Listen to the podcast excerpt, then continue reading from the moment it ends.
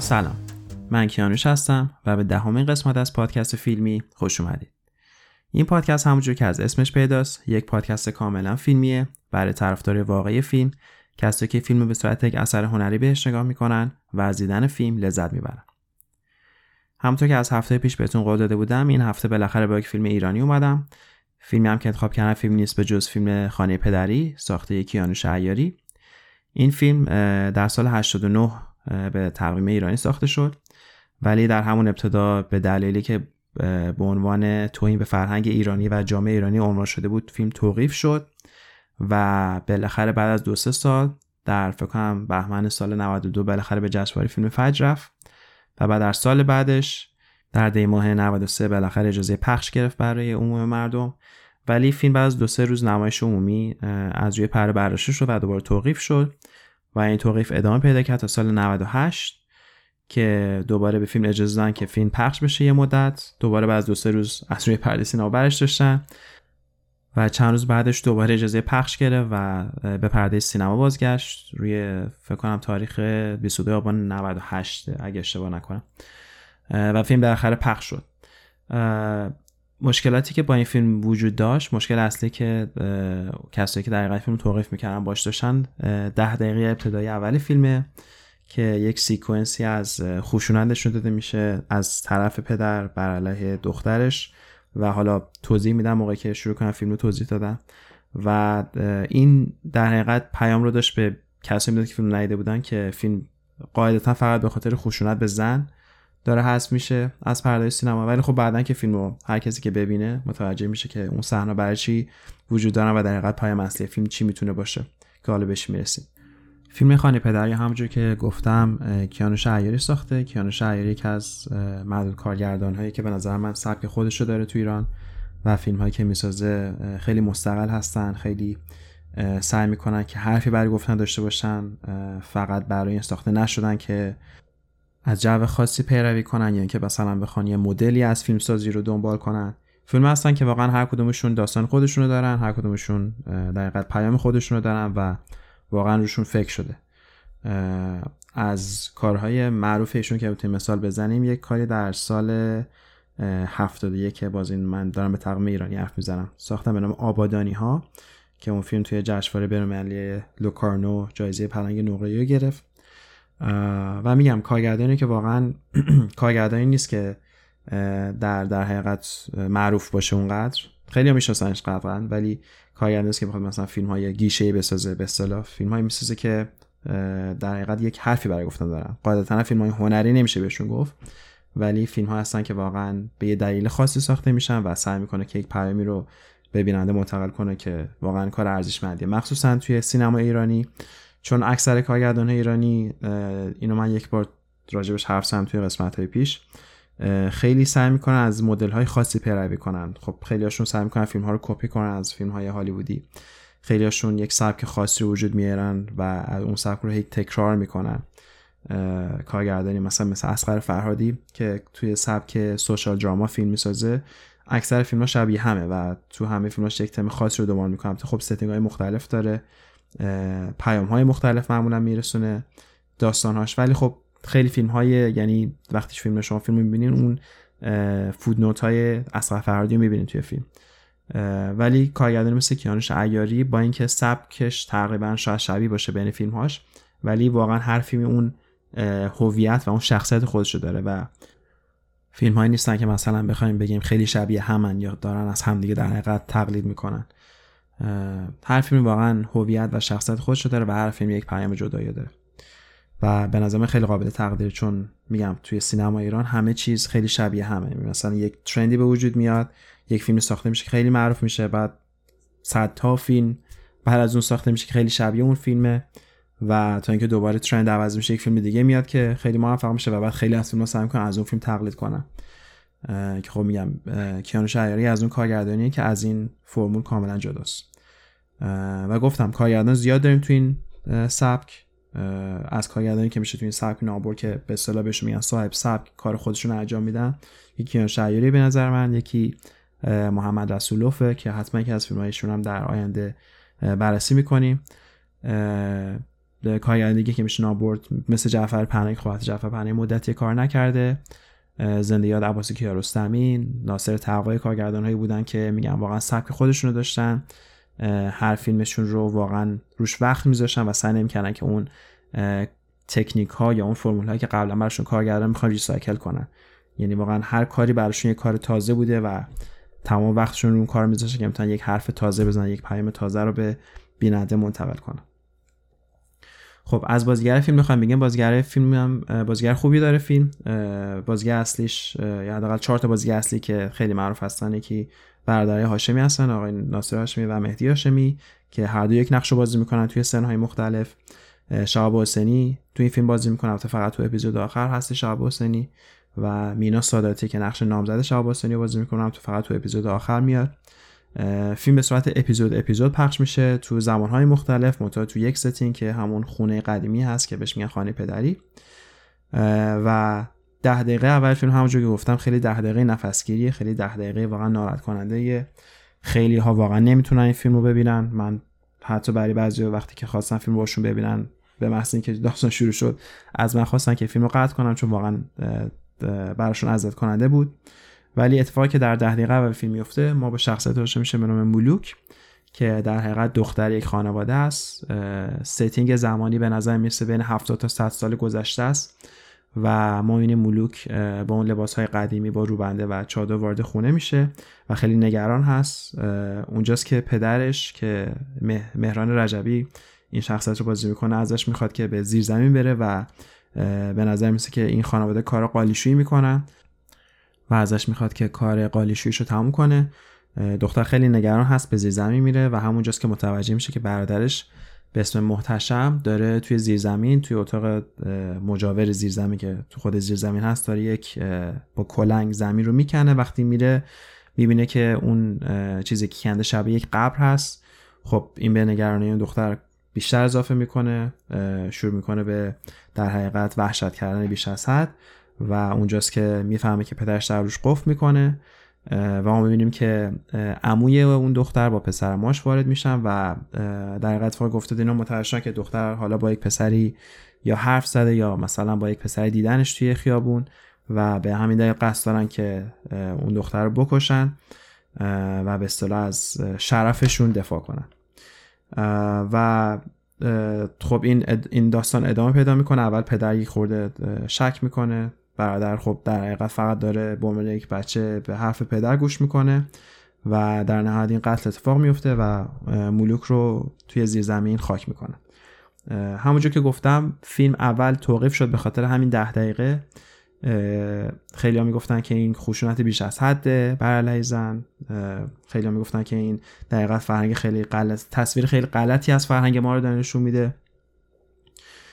ولی خب میگم فیلم رو باید دید. تا آخرم باید دید و بعد متوجه که دقیقت پیام اصلی فیلم چیه.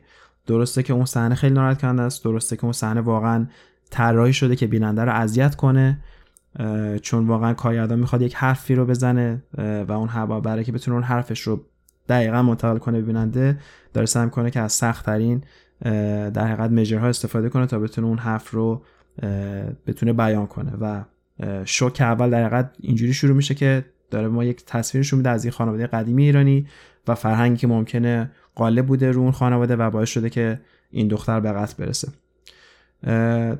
در اپیزودهای آینده ما در حقیقت یه جورایی رشد این خانواده رو می‌بینیم. اون پسر بزرگ میشه.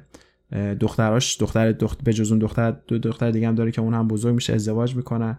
و در حقیقت زمانها و تصویرهای مختلف رو ما از فرهنگ ایرانی اینجا می‌بینیم در دههای مختلف. و اتفاقاتی که براشون میفته توی روزمره. به عنوان مثال مثلا صحنه نشون میده از زمانی که فرض کنید داماد خانواده یه روز میاد خونه و ناراحته که زنش دوباره بدونی که بهش بگه به خونه پدرش اومده. باز میگم گوشه از فرهنگ ما رو داره نشون میده اتفاقات عجیب غریبی که میفته دعوای بیخودی که انجام میشه به نزد خانواده سر مسائلی که واقعا اصلا مهم نیست. و یه جوری داره سعی می‌کنه اونا رو بولد کنه برای ما. من نمی‌خوام براتون فیلم کلا تعریف کنم یا توضیح بدم چون خسته کننده نمیشه مهمترین قسمت فیلم همون اپیزود اول و اپیزود آخره که در واقع پیام اصلی فیلم رو به ما میرسونه. برای همین میگم فقط این خانواده در بزرگ میشن. اونایی که بزرگن پیر میشن پدر خانواده پیر میشه اونچوالی خب اونایی که پیر شدن فوت می‌کنن. و ما در نهایت به قسمت آخر فیلم می‌رسیم زمانی که پسر خانواده محتشم کسی که در حقیقت کمک کرد که خواهرش به قتل برسونه به خانه پدری برمیگرده و این بار با پسرش اومده که پسرش اینجا دیگه بزرگ شده و نقش پسر شعب حسینی بازی می‌کنه. این دو نفر به این خونه برگشتن به این دلیل که این خونه رو فروختن. و قراره که یک سری برج ساز بیان و این خونه رو خراب کنن و روش برج بسازن. ولی در حقیقت محتشم داره سعی می‌کنه که از اون راز کثیفی که به خودش 70 سال بیشتر نگه داشته رهایی پیدا کنه و پسرش را که بهش کمک کنه تا باقی مونده جنازه خواهرش یا در حقیقت عمه اون پسر رو بردارن و از این خونه ببرن و یه کاملا نابود کنن. و به نظر من این ازت کننده تر این قسمت فیلمه چون داره ما نشون میده که یک پسر بعد از هفتاد سال هنوز داره کورکورانه به نظرات پدرش گوش میده. یعنی این در حقیقت داره ما میگه که فرهنگ ایرانی تو این هفتاد تا 100 سال گذشته هیچ گونه پیشرفتی نداشته. چون ما محتشم رو می‌بینیم که در زمان بچگی بدونی که اصلا سوال کنه بدونی که اصلا کمک بخواد از مادرش. خیلی کورکورانه برف پدرش گوش میده بهش کمک می‌کنه که خواهرش رو به قتل برسونه و در زیر زمین خاک کنه. و ما پسر اون شخصیت رو می‌بینیم که بعد از هفتاد سال با اینکه بزرگه و بچه هم نیست وقتی که می‌فهمیم پدرش یه همچین کاری رو کرد یا به پدر خودش کمک کرده که همچین جنایتی انجام بده به جای که بهش کمک کنه و سعی کنه یک جورایی عدالت رو اجرا کنه داره همون گونه که بدونی که سوال کنه از کسی بدونی که با کسی چک کنه داره کورکوران برف پدرش گوش میده و داره می‌خواد بهش کمک کنه که از دست اون جنازه راحت بشن جالبترین قسمت این اپیزود شخصیت مریم هستش که در حقیقت نامزد پسر خانواده است که مینا سادتی بازی می‌کنه و یک جوری این شخصیت یه جورایی نماد عنصر عقل تو اون سیچویشن چون که این شخصیت در حقیقت دانشجوی پزشکیه و با شهاب در چند روز بعدش دوباره به اون خونه برمیگردن و وقتی می‌فهمه شهاب می‌خواد چیکار کنه و سوال ازش پرسه میگه چرا می‌خوای این کارو بکنی؟ خیلی هم وحشت زده میشه بعد این حرفا میشه و شهاب جواب خیلی ساده میده میگه که نمی‌دونم چون پدرم خواست یعنی واقعا نشون میده که خیلی از ما واقعا اصلا فکر نمی‌کنیم چرا یه سری کار انجام میدیم.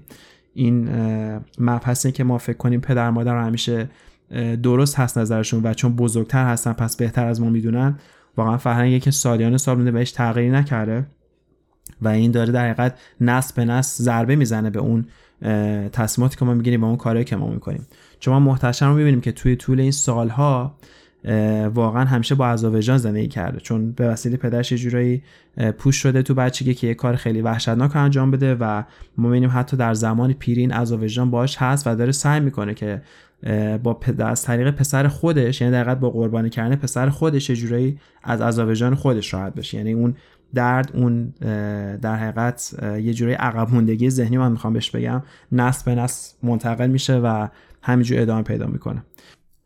و جالبه تو یک صحنه دیگه در حالی که مریم داره سعی می‌کنه اعتراضش رو بلندتر کنه تا شاید نظر شخصیت شعباسانی عوض کنه برمیگرد بهش میگه که چه انتظاری داری؟ مگه این پدر به جز من کیو دیگه داره؟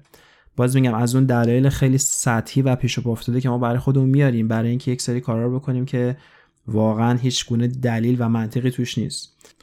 و فقط رو حساب اینکه پدر مادر از ما خواستن ما داریم اون کار رو انجام میدیم و اصلا نباید سوال کنیم این در حقیقت منطقه هیچ کاری رو چون اونا از ما خواستن. هیچ دلیل دیگه وجود نداره دلیلی بالاتر از وجود نداره.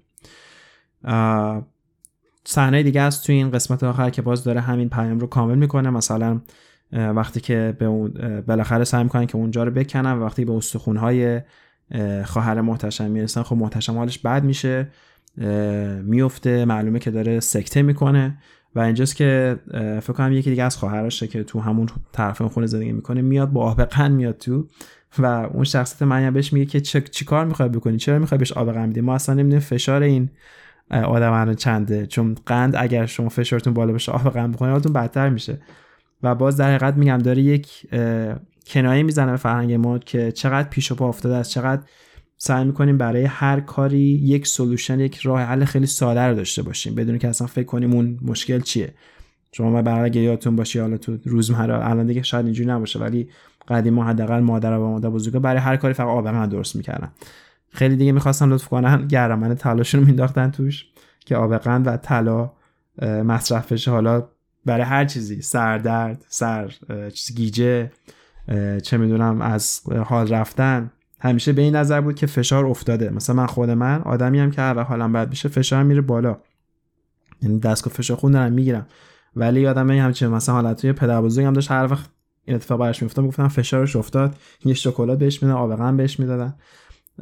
و خب این در حقیقت داره این رو ما نشون که ما واقعا این همه سال گذشته این همه پیشرفت انجام شده توی علم و صنعت. ولی فرهنگی ما داریم دنبال می‌کنیم یک فرهنگ تقریبا ثابته. و خیلی کارهایی که انجام میدیم در حقیقت یه جوری کاریه که سعی می‌کنیم برای خودمون خیلی سادش کنیم. فقط حالا شاید از روی تنبلی شاید از روی اعتماد بیش از حد به فرهنگمون و سعی می‌کنیم که همون کار رو ادامه بدیم و هی تکرار کنیم. خب شاید خیلی با این نظر موافق نباشن کاملا قابل درکه. من خودم سعی نمی‌کنم که اینجا به کسی توهین کنم. ولی می‌تونیم این مبحث رو توی کار روزمرهمون یه خورده مرور کنیم. به عنوان مثال شما نگاه کنید از یک خبرگزاری مشهور می‌کنم. من و تو تلویزیون من و تو رو اگر شما دیده باشید بخش خبری داره و در کنار این بخش خبری خب از شبکه های اجتماعی استفاده می‌کنم برای اینکه اگه خبری باشه رو بازگو کنن. اگر شما اینستاگرام من و تو رو دنبال کنید می‌بینید که حداقل در ماه چهار تا یا پنج تا خبر رو پست می‌کنه و بعد میگه او اشتباه شد. خبر اشتباه بود. چرا؟ چون همونجور که گفتم یکی از دل... چیزایی که این فیلم می‌خواد بگه تو فرهنگ ما اینه که ما سعی نمی‌کنیم خودمون رو در حقیقت ادوکییت کنیم به خودمون اطلاعات بیشتر بدیم برای یک چیزی. یک فرمولی رو داریم که ثابته و هی اون فرمول رو دنبال می‌کنیم. و این در حقیقت انقدر در حقیقت رسوخ کرده که حتی یک شبکه مثل من تو که باید حرفه کار کنه میاد و هر چی رو که توی اینستاگرام می‌بینه رو پست می‌کنه. بدون اینکه در حقیقت کاری که باید بکنه شبکه وقتی خبر رو می‌خونه توی اینستاگرام اول ببره روی گوگل و این خبر رو گوگل کنه و ببینه آیا واقعا این خبر صحت داره source ی هست که این خبر رو support کنه کی این خبر رو شروع کرده. ولی نه هر وقت هر چیزی رو می‌بینه سریع پست می‌کنه. و اگر شما این رفتار دیده باشه همه ماها داریم. خیلی از ماها تا یک چیزی رو توی فیسبوک می‌بینیم اینستاگرام سریع پست می‌کنیم مثلا بهش فکر نمی‌کنیم که این خبر درسته چقدر درسته. اگرتون باشه سال پیش یک ترندی بود از یک سری مواد طبیعی که مثلا یک خبری بود که آب آلبالو جلوی سرطان رو می‌گیره. من یادم اکثر کسایی که من توی فیسبوک داشتم مخصوصا توی ردای سنی بین چهل سال به بالا اینو فقط داشتن پست می‌کردن. اصلا هیچ فکر نمی‌کردن که این خبر از کجا اومده. کی داره اینو میگه که آبال بالو جلوی سرطان رو می‌گیره؟ فقط دیده بودن توی فیسبوک یا حالا سوشال میدیا و سری پستش کردن. یک عادتی که واقعا هست ما. یک خبری بیشتر دوست داریم بشنویم. هیچ وقت خودمون سعی نمی‌کنیم بریم تحقیق کنیم. حالا بخوایم به این فیلم رفتش بدیم. مثلا یک جریانی هست توی ماها که خیلی دوست داریم از همدیگه سوال کنیم. یعنی اون ارزشی که به حرف شنیده میدیم خیلی بیشتر از اون چیزی که به حرف در حقیقت ثبت شده یا نوشته شده میدیم. و این تو فرهنگ ما هم هست. همین قضیه که میگم ما باید به پدر مادر کورکوران گوش کنیم چیزی که ما یاد دادن تو مدارس. یک کمش از خب فرهنگ خودمون میاد یک کمش از تعالیم اسلامی میاد که میگم پدر مادر بزرگترین ارزش و بزرگترین جایگاه دارن توی زندگی ما و چون لطف کردن و ما رو به این دنیا آوردن ما باید تا آخر عمر مثل یک غلام حلقه بدوش جلوشون تعظیم کنیم و هرچی که گفتن انجام بدیم. البته خب جنبه خیلی زیبایی داره این قضیه یعنی که اگر کسی بتونه واقعا همیشه احترام پدر مادرش نگه داره کاملا جای تقدیر داره و خیلی هم قشنگه. ولی اتفاقی که افتاده به نظر من حداقل تو جای ما که خیلی از پدر مادر این قضیه سوء استفاده می‌کنن و کردن. و در حقیقت جای فکر می‌کنن که وقتی بچه دار میشن اون بچه کاملا ملک شخصی اوناست و می‌تونن هر کاری که دوست دارن به وسیله اون بچه واسه اون فرزند انجام بدن. و یکی از اون جنبه‌ای که این فیلم باز دانش همینه که ما می‌بینیم یک پدری در گذشته از پسرش یه جوری سوء استفاده می‌کنه یه جوری که نه واقعا سوء استفاده می‌کنه که به یک هدفی برسه و اون هدف قتل دختر خودشه و در سالها بعد همون پسر وقتی که پیر میشه باز می‌خواد از پسر خودش سوء استفاده کنه که از اون عذاب وجدان خلاص بشه. ولی این کار باعث که عذاب وجدان جدید به اون پسر بده. و خب خیلی مثال های دیگه از روزمره حالا من از زندگی بقیه خبر ندارم. نمی‌خوام مسئله شخصی وارد بشم ولی هست که کاری که شاید حالا اگر تجربه داشتیم مثلا یک سری کاری بوده که پدر از شما خواستن واقعا منطقی نبوده ولی خب یه جوری آدم توی یک وضعیت قرار می‌گیره فکر می‌کنه باید انجامش بده. و میگم این یکی از جنبه اصلی فیلمه. یک مبحث دیگه که ما می‌تونیم از این فیلم برداشت کنیم که شاید باز میگم نقدی باشه بر قسمت از فرهنگ ما فرهنگ کمک کردنه. یعنی شما فرض کنید مثلا ما تنها جامعه هستیم که خیلی افتخار می‌کنیم به اینکه همیشه به همدیگه داریم کمک می‌کنیم. و این فرهنگ جورایی خیلی از ماها رو تنبل کرده تو این زمینی که خیلی از کاری که شاید بتونیم خودمون انجام بدیم با یکم فکر بیشتر یکم تلاش بیشتر سری زنگ می‌زنیم به اون کسی که فکر می‌کنیم می‌تونه کمکمون کنه. حالا نزدیکترین کسا مونده یا پدر مادر هستن یا همسر هستن یا فرزند هستن و سریع کمک می‌خوایم. و این کمک دیگه بعضی وقتا وارد یه سری فازهای خیلی عجیب غریب میشه. مثلا تو این فیلم داره عجیب ترین کیس نشون که طرف 70 80 سال پیش قطع کرده و به جایی که مسئولیت این کار وحشتناک رو قبول کنه پسرش هم تو این قضیه آورده و داره سعی می‌کنه که مثلا ازش کمک بگیره ولی با این کارش در حقیقت داره پسرش هم تو دردسر میندازه و یک سری گناه هم پای اون نوشته میشه. و خب خیلی برای من جالبه که چطور ما هنوز بعد این همه سال یک سری افکاری که واقعا ثابت شده که در دنیا منسوخه رو هنوز داریم دنبال می‌کنیم. و خب یکی از همون که گفتم تو انگلیسی بهش میگن shared responsibility یعنی یک مسئولیت مشترک رو سعی می‌کنین کاری که واقعا مسئولیتش با خودمون هست رو هی گردن این اون بندازیم و اینکه سعی کنیم یه جوری بهش میگن رفع تکلیف کردن به نظر من. رفع تکلیف کنیم از خودمون و سعی کنیم کارهامون رو با بقیه تقسیم کنیم.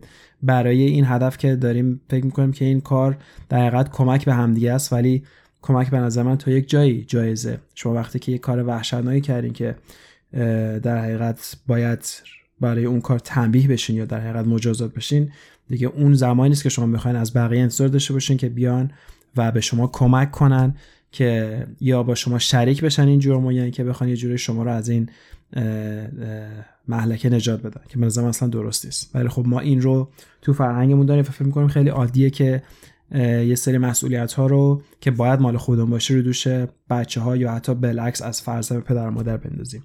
یعنی هر دو طرف میشه این اتفاق بیفته.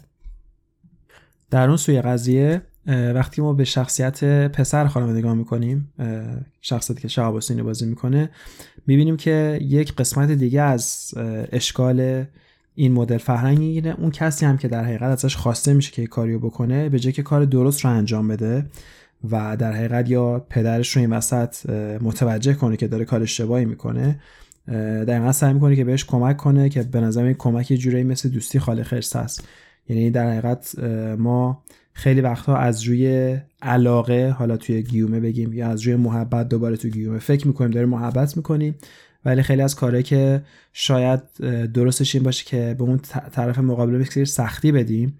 در حقیقت حتی به نظر بزرگترین کاری که پسر می‌تونست بکنه که بره پدرش رو لو بده. و این گونه می‌تونست حتی به پدرش کمک کنه که از اون عذاب راحت بشه ولی نه. اون کار اشتباه رو قبول می‌کنه و سعی می‌کنه به پدرش کمک کنه.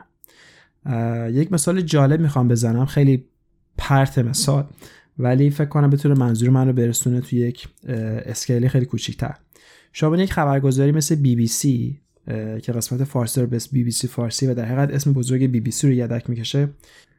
حالا خود سازمان بی بی سی خودش کلی مشکلات داره. یک سری خبرهایی رو همیشه منتشر می‌کنه که کاملا یک طرف است و خیلی سعی می‌کنه که با اخبار بازی کنه. ولی هیچ وقت نمیاد خبر دروغ یا خبری که اصلا درست نیست رو منتشر کنه.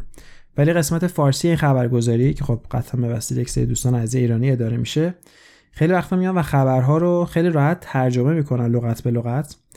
و تو خیلی از موارد که یه موردش میگم کاملا خبر عوض میشه. یعنی دارن اطلاعات غلط به مردم میدن که از دو جنبه میشه نگاش کرد. اول مثال رو من توضیح میدم. خیلی از شماها احتمالا از با لغت یا concept مبحث کشتی کج آشنایی دارین.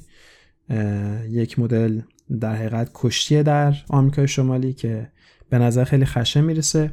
ولی در واقعیت کشتی کج یا توی آمریکا بهش میگن کشتی حرفه‌ای professional wrestling یک شو تلویزیونیه یک در حقیقت یک مدل تئاتر که یک سری آدم اجرا می‌کنن یک جورایی بدلکاری به صورت زنده انجام میشه. اینها خیلیشون جز اسوسییشن بازیگرا هستن. به اصطلاح فیلمنامه دارن. همه کارها از قبل ستاپ شده. یک شو تلویزیون در حقیقت که اینها با هم می‌سازن و به صورت زنده اجرا می‌کنن. هیچ گونه جنبه ورزشی توش نداره به جز اون حرکات آکروباتی که انجام میدن و به همین دلیل نمیشه بهش گفت مسابقه. یک شو تلویزیونیه. احتمالا همتون با معروفترین یکی از معروفترین کشتیگیرهای کچ آمریکا آشنایی دارین که الان هنرپیشه شده. اسم ring name ش هست The Rock دواین جانسون. و دختر دواین جانسون اخیرا تصمیم گرفت که به performance center WWE ملحق بشه. performance center جایی که شرکت WWE وجود آورده تو یک دانشگاه هم هست تو دانشگاه Full Sail University که در حقیقت تو قسمت هنرهای تجسمی فکر کنم اگر اشتباه نکنم این performance وجود داره و در حقیقت یک سری آدم رو آماده می‌کنه که برای اینکه بتونن برای شوهای WWE perform کنن اجرا کنن نمایش بازی کنن. هیچ گونه جنبه ورزشی دوباره تو این قضیه وجود نداره. به جز اون های سنگینی که می‌کنن برای اینکه بعدا شروع فرم باشه و بتونن کارهای سخت آکروباتیک رو انجام بده ولی فرض کنید بی بی سی فارسی این خبر رو می‌خونه و میاد لغت به لغت ترجمه می‌کنه و ترجمه اشتباه می‌کنه. حالا بهش میگم چرا این قضیه خیلی فاجعه باره. برمیگرده میگه که تو تیتر میگه که دختر راک یا دختر اسم واقعش دوین جانسن به مسابقات کشتی کج ملحق شد. بعد شما خبر می‌خونید خبر لغت به لغت ترجمه شده کاملا غلطه. داره کشتی کج به عنوان یک ورزش معرفی می‌کنه و فکر می‌کنه که دختر راک وارد یک سری مسابقاتی شده که قراره با بقیه مسابقه و یک در حقیقت جایزه رو ببره یا یک کاپی رو ببره. و در حقیقت داره میاد به اون مخاطبش یک جوری خیانت بزرگ می‌کنه. در کنار اینکه از اسم بی بی سی فارسی سو استفاده می‌کنه و خودش به عنوان خبرگزاری معتبر جلوه میده. نکته فاجعه بارش اینجاست که بعضی از ایرانیا فکر می‌کنن کشتی کج یا یک ورزشه یا واقعا یک چیزیه که میکسی از ورزش و در حقیقت هنرپیشگیه. هیچکس اون شاید اطلاعات درست نداره. و آدم فکر می‌کنه میگه شاید بی بی سی فارسی تو این هست که یک مثال فقط اینجا میگه که خب اگر من بخوام اینو از اول توضیح بدم باید کلی توضیح بدم که تاریخچه این هنر چیه و حالا کی حالا حوصله داره بخونه. خیلی علکی می نویسم که دختر راک وارد مسابقات کشیکش رو که در سطح شعور مردم هم قابل قبول باشه که این واقعا یک خیانته. شما اگر واقعا یک خبرگزاری هستین باید اون سعی بکنید که اون مطلب رو به صورت درست اولا ارائه بدین و اینکه سعی کنید اگر مخاطبتون مشکل داره توی یک سری اطلاعات بهشون اطلاعات رو بدین. سعی کنید که اون رو ادوکییت کنید سعی کنید که به اونها درس بدین. ولی متاسفانه میگم این یک مثالی بود برای اینکه بگم که تو فیلم هم همین رو داره میگه. یعنی یک انسانی که می‌دونه پدرش داره اشتباه می‌کنه به جای که سعی کنه بیاد به پدرش درس بده بهش بگه که آقا تو داری اشتباه می‌کنی اونو قبول می‌کنه میگه حالا این همینه دیگه.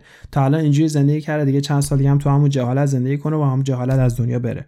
که این واقعا یک فاجعه است به یک عمق فاجعه فرهنگ ما همینجاست که اولا خیلی چیزا رو سعی نمی‌کنیم یاد بگیریم سعی نمی‌کنیم دنبال source مطلب بگیریم هر چیزی رو بشنویم قبول می‌کنیم.